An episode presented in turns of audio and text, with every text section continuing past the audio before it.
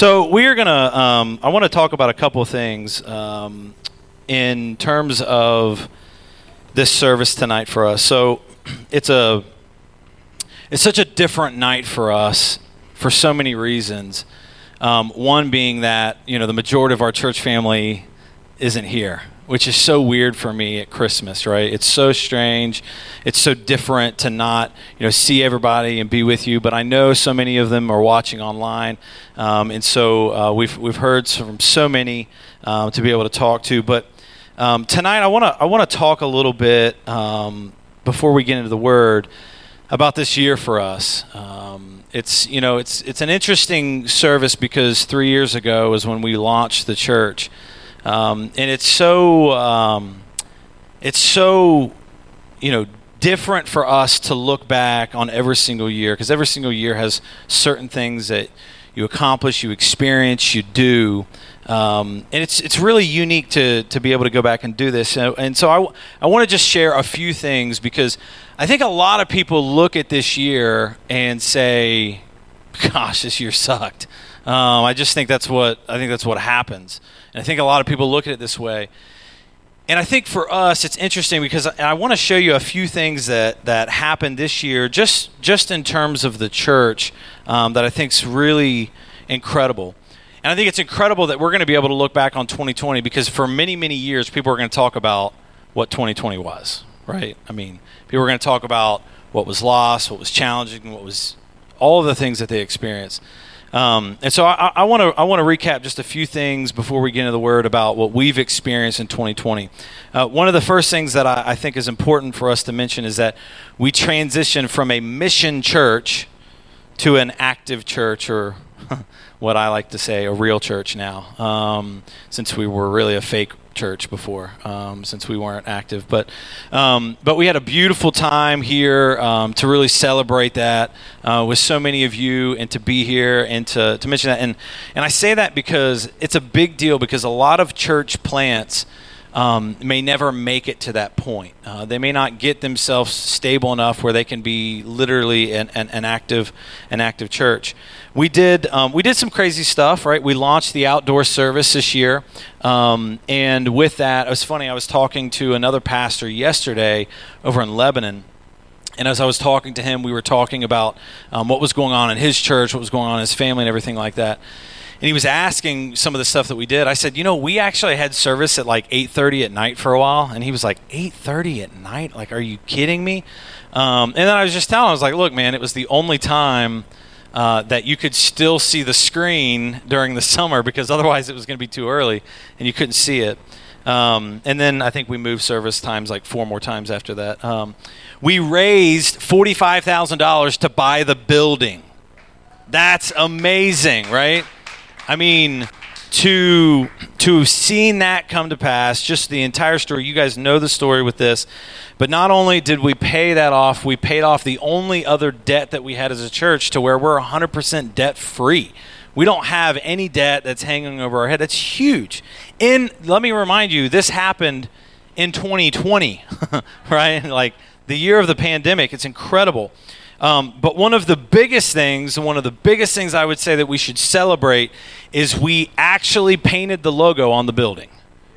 Right? Like it's actually on there after three years. I had, you don't know how many people in the community actually said to me, they actually said to me, um, what are you doing with the black square? Because the black square was there. Well, like Beth, we probably did that in, we probably did that three months before we even launched a church. So it was well over three years. Anyways, um, we painted that. And then we purchased the Airstream to bring a free food truck to the community. We're planning on having that ready for the spring to be ready to go. Um, big deal, big deal. Uh, but I wanted to mention this before we get into the word is that this year, even despite everything that we've experienced, we will have given over $10,000 back to the community still in this year. And so, as a church, we've given over $35,000 back into the community in some way. And so, to do that, to do that in three years is a miracle in itself, but to see 10 grand of that in the year of the pandemic is incredible. And so, Yes, we will do that. Um, Are you heckling me? I can't figure it out yet, Jesse. Okay, good, good. All right, I'm just making sure. I always get confused because Billy likes to heckle me because every now and then he'll clothesline me. So I'm just making sure. All right, good, good, man. As long as it's love, I, I can handle that. So, so, so tonight, I want to talk to you about. Um, I want to talk to you about recapturing your joy. Okay, recapturing your joy. Um, I think this is an important thing to talk about tonight uh, because I, I, think if a lot of people look at 2020, almost everyone, when I hear them talk about 2020, they usually talk about something in the negative, some sort of bad experience, some sort of thing that happened. And I think it's important for us as a body to recognize that we are intended to live in joy, okay? Um, Bethany and I, I'm not kidding you, Bethany and I have quoted this passage probably more times this year than we ever had, and it's Philippians 4 8. And it says, Finally, brothers, whatever is true, whatever is honorable, whatever is just, whatever is pure, whatever is lovely, whatever is commendable, if there is any excellence, if there is anything worthy of praise, think about these things. Bethany, correct me if I'm wrong. We've said this a lot this year, haven't we? Yeah. Okay. Yeah. We might like say like the first four words of it and we get the rest. Like we're just like, I got it, I got it. You know, we'll say something. You know, when something's not going right. You know, I mean, I I don't know if you guys ever have that in your life, probably not. But when something's not going right, you know, and one person gets aggravated and the other one's not yet, the person who's not aggravated will say, "Think on these things," and the one who's aggravated will be like, you know. and then the other one, you know, when when the other one's upset and the other one's like, think on these things. Um, anyways, we do that kind of stuff a lot, but um, but but it, it's incredible to me because we're in this crazy place as a church. It's such a weird place to be because you know 2020 has definitely been one of the most difficult years on us as a church, and here's why. Because at the core of who we are as a church, we're a relational church.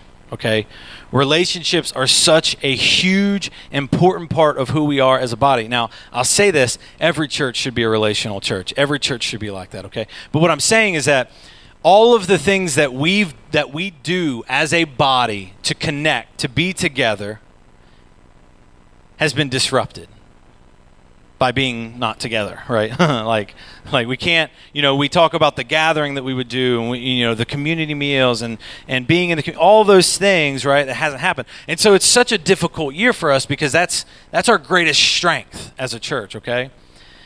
At the same time, it's also one of the greatest years that we've ever had because God had intervened in so many different things. Like He paved a way, like I just mentioned them to you earlier.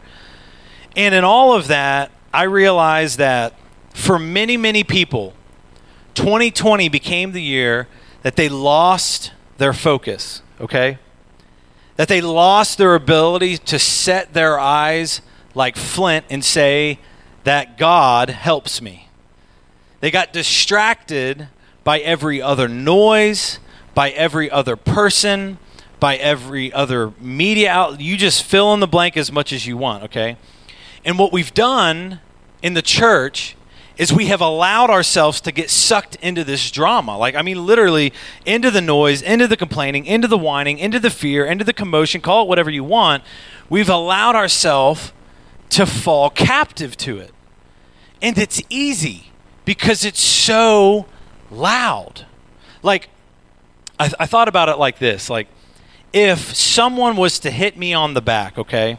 If someone was to hit me on the back, I wouldn't even feel it because I'm so strong. No, I'm just kidding. That's not where I was going with that, actually. I just felt like that was necessary to say, just to remind people like Billy. Um, anyways, uh, so if someone was to come up and hit me on the back, okay, I'm probably going to stumble, but I'm not. Gonna, I'm not going to completely go down unless it was Billy. I would go straight down, yeah, because it would probably be a chair, um, knowing Billy. But, um, but, but, but what happens? It's not the hit that disrupts us. It's the repeated hits. And 2020 became a year like that. It was like one thing after another, after another, after another. And what happened is the church convinced itself that it was taking a beating. And so, so many people in the faith, what happened is they found themselves completely overwhelmed and in this place where they need to recapture their joy because everything else has been a distraction. And so tonight I want to talk about I want to talk about that process. I want to I want to I want to break down some things in the word of God about that because there's no doubt that many of us us as a church, us as individuals have suffered great loss this year. And I go back to say what I said at the beginning. We need to think on these things. What are they? True, honorable, just, pure, lovely, commendable, worthy of praise. Because everyone else enjoys when you're thinking of everything else. because people want to rob your joy so often. So, how do we recapture that joy? I'm going to ask you to turn with me to Galatians chapter 5. Galatians chapter 5. And as we turn there, I mean, this is this is going to be a, a, very very familiar passage. This is not going to be foreign to you guys. Um, but in Galatians chapter five, there is something um, that many of us have heard, many of us have recited, many of us have learned. It's called the fruits of the Spirit. Okay.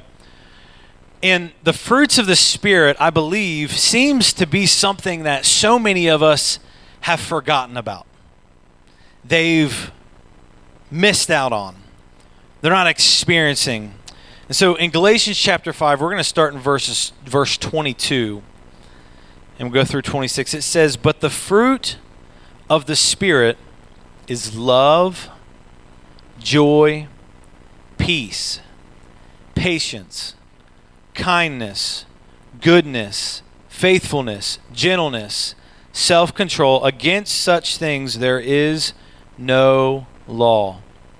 And those who belong to Christ Jesus have crucified the flesh with its passions and desires. If we live by the Spirit, listen to this.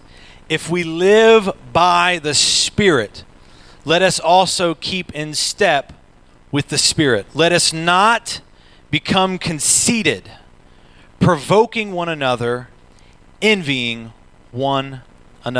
Too many in the faith want to say that they live by the Spirit, but it's important that we say what verse 25 says. If we live by the Spirit, then we need to keep in step with the Spirit.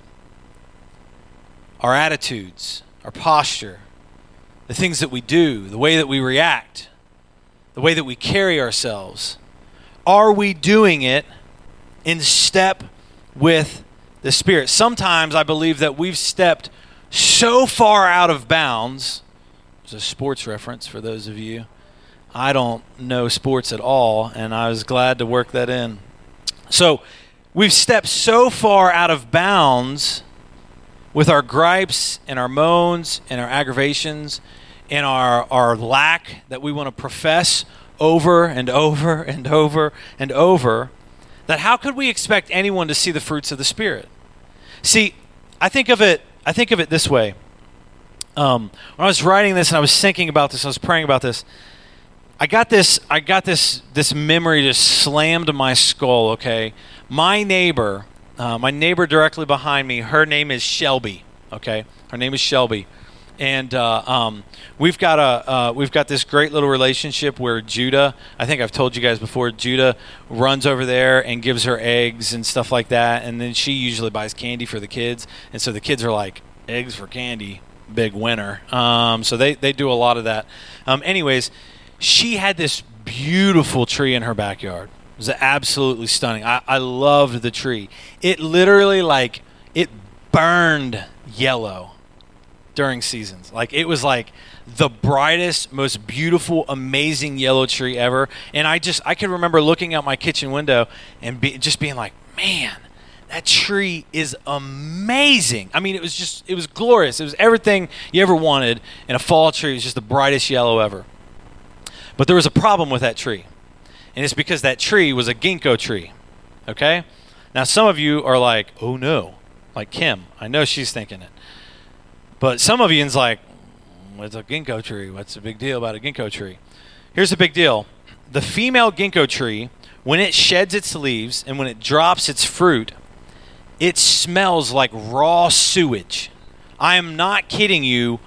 Dead on raw sewage because Bethany and I kept being so puzzled because our chickens are back there and we were like, oh man, like, are they always going to smell like this? Because if they smell like this, all the time. This is real. What have we done? Like our neighbors are going to hate us. And then we finally realized. I think Kim actually probably told us like that's that tree that smells so bad. You know that, right?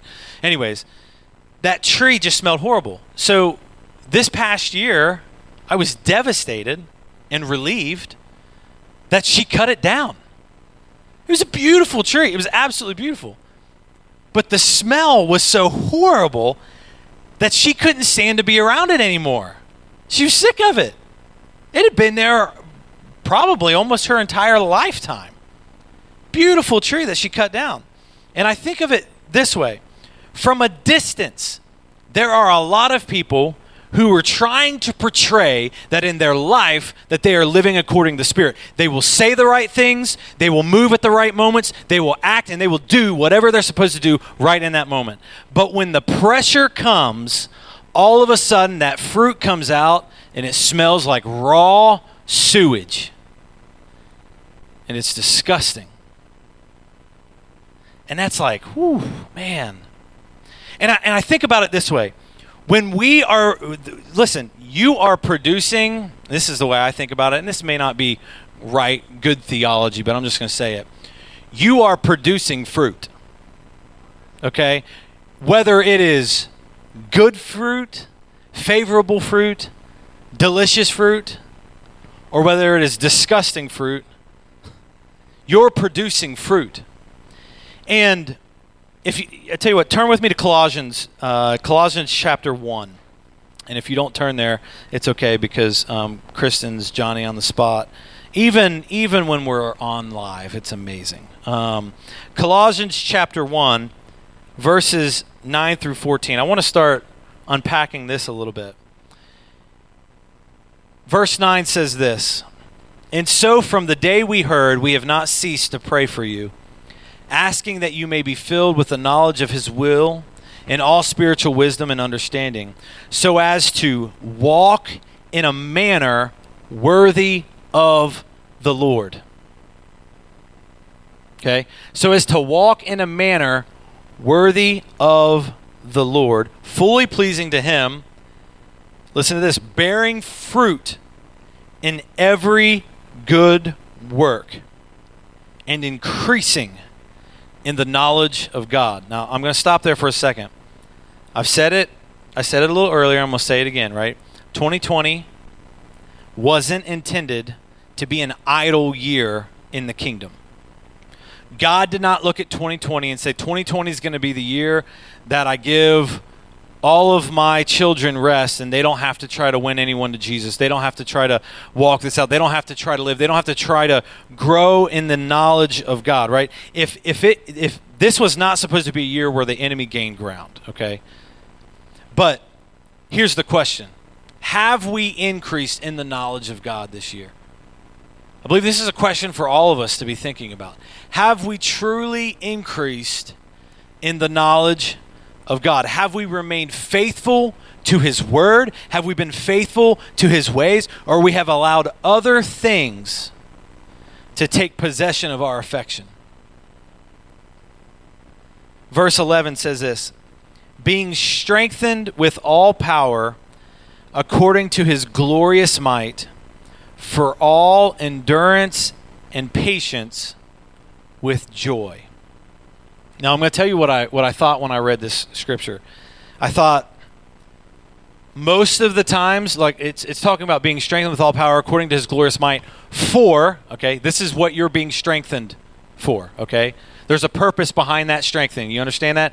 Being strengthened with all power according to his glorious might for what? For all endurance and patience all endurance and patience. I can tell you that in my life, most of the time that I believe and I think that I need endurance and I need patience aren't usually the best times of my life. like when I'm praying for endurance, when I'm praying for patience, there is something that is poking the bear, right? I mean, that's just the reality of it. And I think it's interesting that it's it's tagged right there on the end with these two simple words with joy. It's talking about going through enduring endurance and patience with joy. See, we are to be a joyful people. We are supposed to be, listen, our joy, and I, and I think about this when I think about the fruits of the Spirit. Joy is one of the most, um, I would say, well, I wouldn't say underrated. Um, I would say that it is one of the most evident fruits. Okay, when you think about joy, like when you see someone who's joyful, like okay, Bethany and I, um, uh, we went.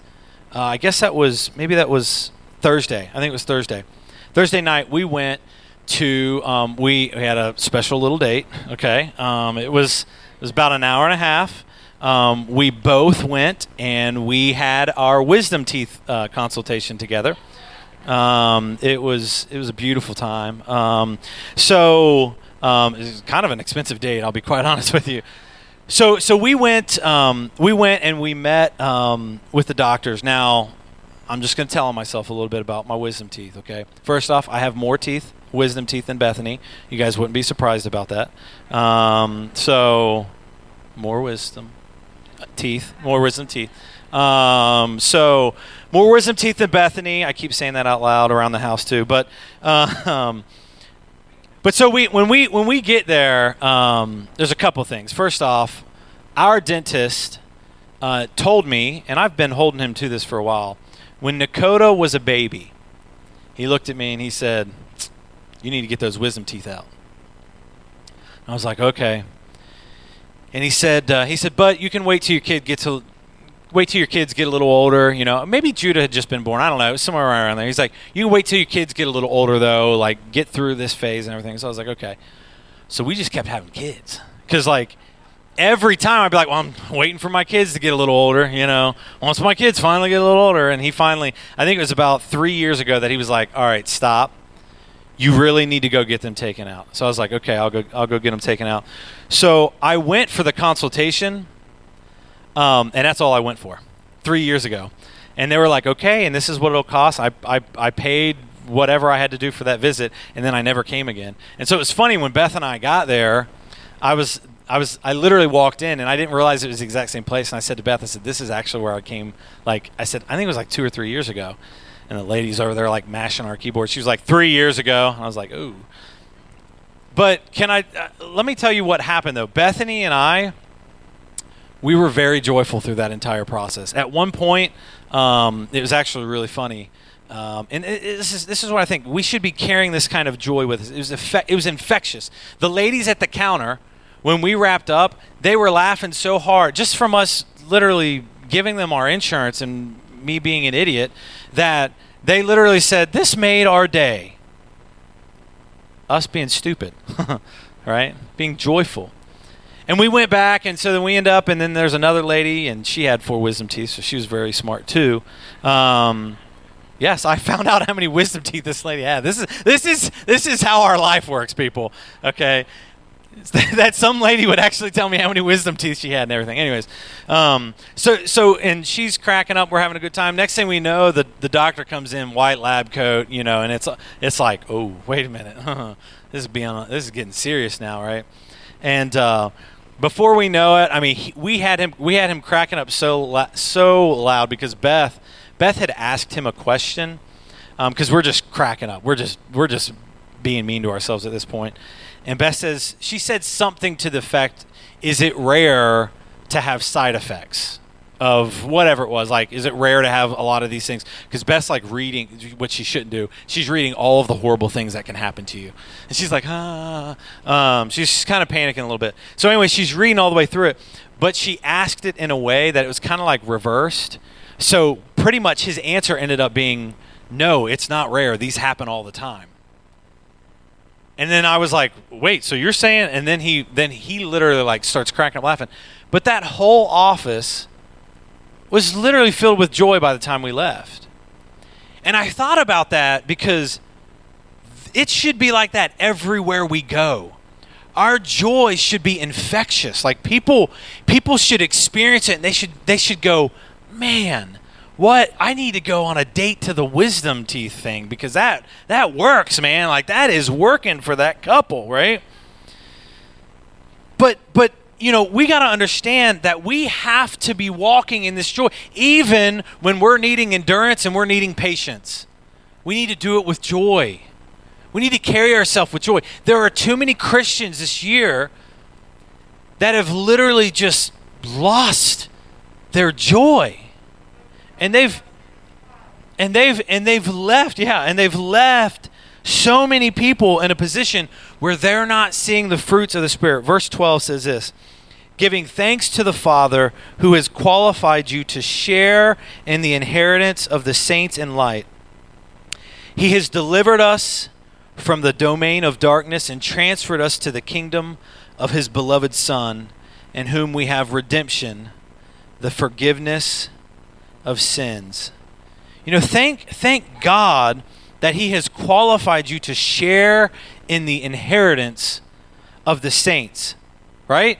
That he has delivered us from the domain of darkness into the kingdom of his son Jesus. Like we read that and we just we just gloss right over it. We just, you know, it's like, okay, I'm going to read my passage for the day. He's delivered us from the domain of darkness and transferred us into the kingdom of his beloved Son, in whom we have the redemption, the forgiveness of sins. Next page. That's what we do we we should be completely overwhelmed with joy when we read that. Because listen you need to read that again and again and again and again and again and you need to get it into your spirit. Because the problem is here uh, in this in this glorious revelation okay here we are in this glorious revelation and we're mad because so and so did this or so and so or they didn't they didn't have this this at the grocery store or I couldn't find this and and my card happened this and, and this person doesn't like me and this blah blah. We have allowed all of these other little things to completely consume our joy. And the problem is we've made our joy dependent on a thing okay? We've made our joy dependent on a thing on a moment on a relationship, on a job, fill in the blank with whatever you want. We have allowed our joy to be dependent on something else when our joy is literally from a life walking in the Spirit that allows us to be transferred into the kingdom of King Jesus. Like, like our lack, listen, our lack of commitment and our lack of faithfulness, those two things are the cause of our lack of joy. Because if we remain faithful, if we remain committed, we will experience the joy that is in a life living like that, okay? We blame it on our environment, we blame it on our day, we blame it on the cards that we've been dealt, but we don't, listen, but we don't take responsibility for our own fruit. Listen, I've heard it too often that it's someone else's fault that I'm in such a bad condition. It's someone else's fault that I'm experiencing what I'm experiencing. And we cannot be a people that live a life of shifting the blame to everybody else. We need to start taking responsibility for our own fruit. And I say this, I believe that we've reached a point that God is tired of putting of us putting excuses in the place where we're supposed to have victories. I want, I want you to think about that for a minute. There are so many times that we will excuse why we couldn't do something, why we wouldn't do something, or why we didn't do something. And I think all of those excuses, listen, every single one of those places, I believe, could be a place of victory. But we're, we're embracing the excuses, we're embracing the lies to believe that that's where our life's going to be. That that's the way we're just destined to be this way. We're destined to experience this. We're destined to be in this place. Well, I'm, t- you know, people people say, well, Pastor, I just I just didn't get a good night's sleep, so I just wasn't myself. Or, or you know what? I really, I really wish I could serve my neighbors, but to be quite honest with you, I've lived here for three years, and I kicked their cat last year, and so now if I tried to serve them, they're going to think I'm a hypocrite, and so I'm just, I'm just not going to serve them at all, right? I'll just, I'll go serve someone else, right? You know, well, I, I really want to be faithful in this area of my life, but you know, it's been a really tough year, and it's difficult, and it's hard, and you know, and, and I didn't get a good haircut this week. Listen there's excuses for everything. And the churches, the churches listen, we cannot we cannot allow ourselves to miss out on our victories because we're we're just filling them with excuses. See, there are things that you are supposed to conquer, but you're making excuses why you can't address it. And that's that is listen, that is that you're robbing yourself. You're robbing yourself of the victory that you're you're intended to experience, right? I'm telling you this. You've got to make a commitment that is bigger than you. You've got to make a commitment that's bigger than your struggles, than your responsibilities, than your challenges, than whatever it is. And you need to begin to declare that I'm going to live in joy no matter what. You can't allow every little thing to disrupt you. You can't allow every hurt feeling, every wrong note, all of those things to disrupt you to a point that you can't walk in joy. And I'm not talking about walking in joy in a way where it's a um, it's an in your face kind of thing. See, because I think a lot of people can try to walk in joy, and they're trying to walk in joy just to try to give the perception that they've got it together. Okay? And, and that's that's not what we're talking about here. We're talking about truly walking in the joy, truly understanding the Spirit, truly being in tune with it, and then truly bearing the fruits of the Spirit. I'm going to ask you to stand with me as we get ready to close. Tonight, there's a there's a few things I want to leave you with, and I, like I said, I, I know tonight's a, a different night for us as a church. Okay, but I always say that. I say our night's always always a different night as a church. But I, I want to say this, okay? I want to say that we have a responsibility to live in joy. That's what we're supposed to do. That's what we're supposed to carry. That's what we're supposed to do, okay?